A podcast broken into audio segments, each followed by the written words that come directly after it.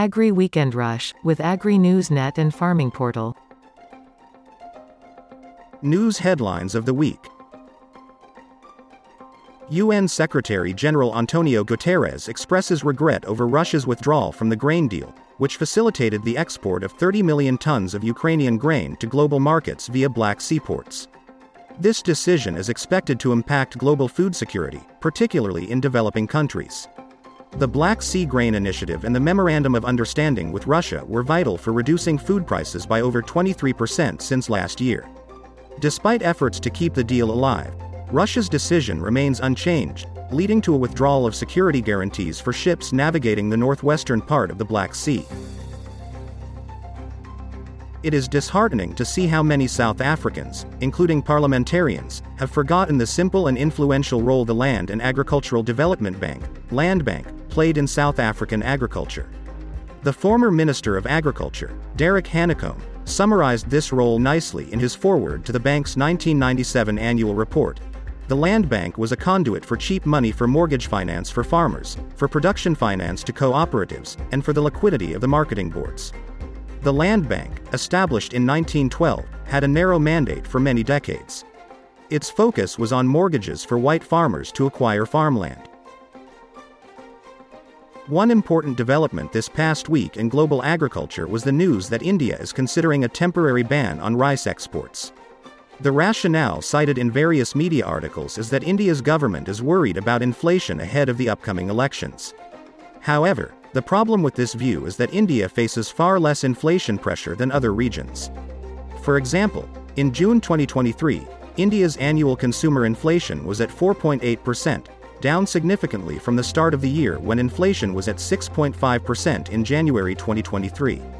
Food inflation has moderated at roughly the same pace, measured at 4.5% in June 2023, down from 5.9% in January. Importantly, India is a significant producer of rice globally, accounting for a 26% share in the expected 2023 24 global rice production of 525 million tons, according to data from the International Grains Council, IGC. You are listening to an audio production of Agri News Weekend Rush, produced in our international studios in Cape Town. This past week, the United States Department of Agriculture, USDA, released its monthly flagship report, World Agricultural Supply and Demand Estimates. The report's focus has shifted from the 2022 23 season to the 2023 24 season, currently underway in the Northern Hemisphere and starting around October in the Southern Hemisphere. The past few weeks, specifically in the US, they brought drier weather conditions, leading to fears of a potential downward revision in the crop forecasts. South Africa's consumer food inflation slowed in June 2023, recorded at 11, 1% from 12, 0% in the previous month. The product prices underpinning this deceleration are mainly bread and cereals, meat, fish, milk, eggs and cheese, and oils and fats. While there are renewed risks in global agriculture, such as India threatening to ban the exports of rice and the Black Sea Grain Initiative that facilitated grains and oilseeds exports from Ukraine terminated, we are still positive that South Africa's consumer food inflation will continue to slow during this second half of the year. The products that could underpin the slowing food inflation trend will be like those in June. China's efforts to diversify African agricultural product imports are set to boost bilateral trade and investment opportunities.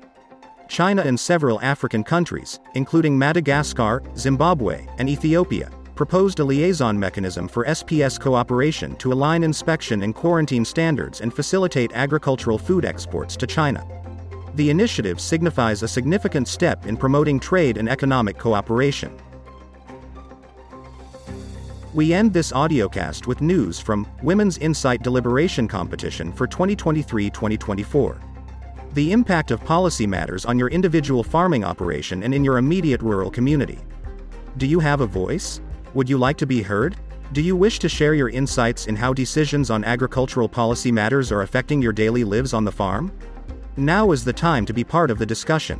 The Women's Insight Deliberation Competition provides the perfect opportunity for women who live on farms or who are involved in a farming business or in the sector to become part of the discussion on how boardroom decisions on policy matters impact on your daily lives. The Women's Insight Deliberation Competition seeks to encourage well thought and accurate deliberation of the topic with practical examples. This competition seeks to create a platform where women in agriculture can become part of the agricultural discussion platform and ultimately influence public and industry discussions. Entries are now open for the Women's Insight Deliberation Competition. Visit farmingportal.co.za. This was a audiocast from the news desk of CRA Media International in Cape Town, South Africa.